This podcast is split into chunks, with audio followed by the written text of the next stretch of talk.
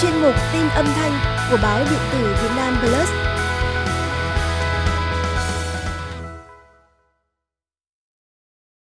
Hiện nay, trên nhiều phương tiện thông tin, nhiều người truyền tai nhau phương pháp đốt bồ kết ở nhà, bôi dầu tràm vào khẩu trang, ngâm muối vào khẩu trang có thể diệt được virus corona.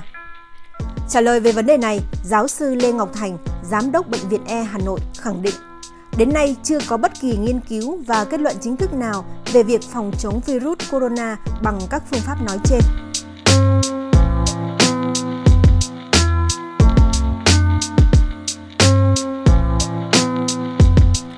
Giáo sư Thành lý giải, những kinh nghiệm dân gian của ông cha ngày xưa như đốt bồ kết, ăn tỏi, bôi dầu tràm giúp bảo vệ niêm mạc, có tác dụng tăng sức đề kháng trước các bệnh do virus chứ không có bằng chứng khoa học có thể diệt được virus corona.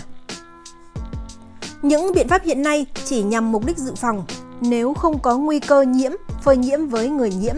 Mọi biện pháp chỉ tăng sức đề kháng với nCoV, giáo sư Lê Ngọc Thành khẳng định.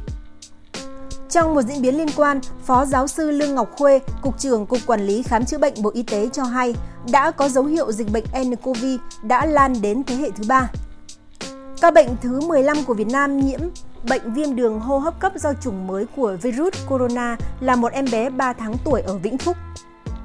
Đây là trường hợp lây từ bà ngoại sang cháu, bà ngoại lại lây từ một người nhiễm từ Vũ Hán trở về. Dấu hiệu này cho thấy bệnh đã lan đến F3, thế hệ thứ ba, Phó giáo sư Khuê cho hay. Đến nay tại Việt Nam, số ca mắc đã đủ loại hình. Người cao tuổi với nhiều bệnh nền, nam, nữ thanh niên, người trung tuổi và giờ có cả bệnh nhi. Qua đó, ngành y tế có thêm thông tin mới về vấn đề dịch tễ, mô hình đường lây và tính chất lây, lây từ bà sang cháu.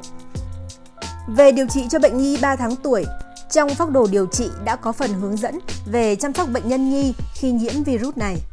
Bộ Y tế sẽ cử chuyên gia ở trung ương về giúp địa phương.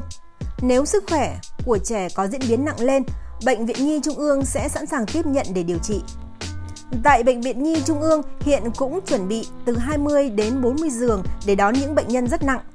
Các bệnh viện chuyên khoa khác cũng chuẩn bị từ 20 đến 40 giường cấp cứu điều trị ban đầu. Điều đáng mừng là ca nhiễm nCoV đầu tiên là người Trung Quốc đã có hai lần xét nghiệm âm tính và hy vọng thời gian tới bệnh nhân sẽ được ra viện. Hiện nay bệnh nhân 66 tuổi này đã có thể tự sinh hoạt, đi lại bình thường trong phòng, sức khỏe ổn định. Về vấn đề dịch bệnh nCoV tại tỉnh Vĩnh Phúc, Phó Thủ tướng Vũ Đức Đam đã chỉ đạo thành lập tổ thường trực giúp Vĩnh Phúc, trong đó các chuyên gia về dự phòng, khám chữa bệnh, đội cơ động phản ứng nhanh cũng sẵn sàng chi viện khi địa phương cần.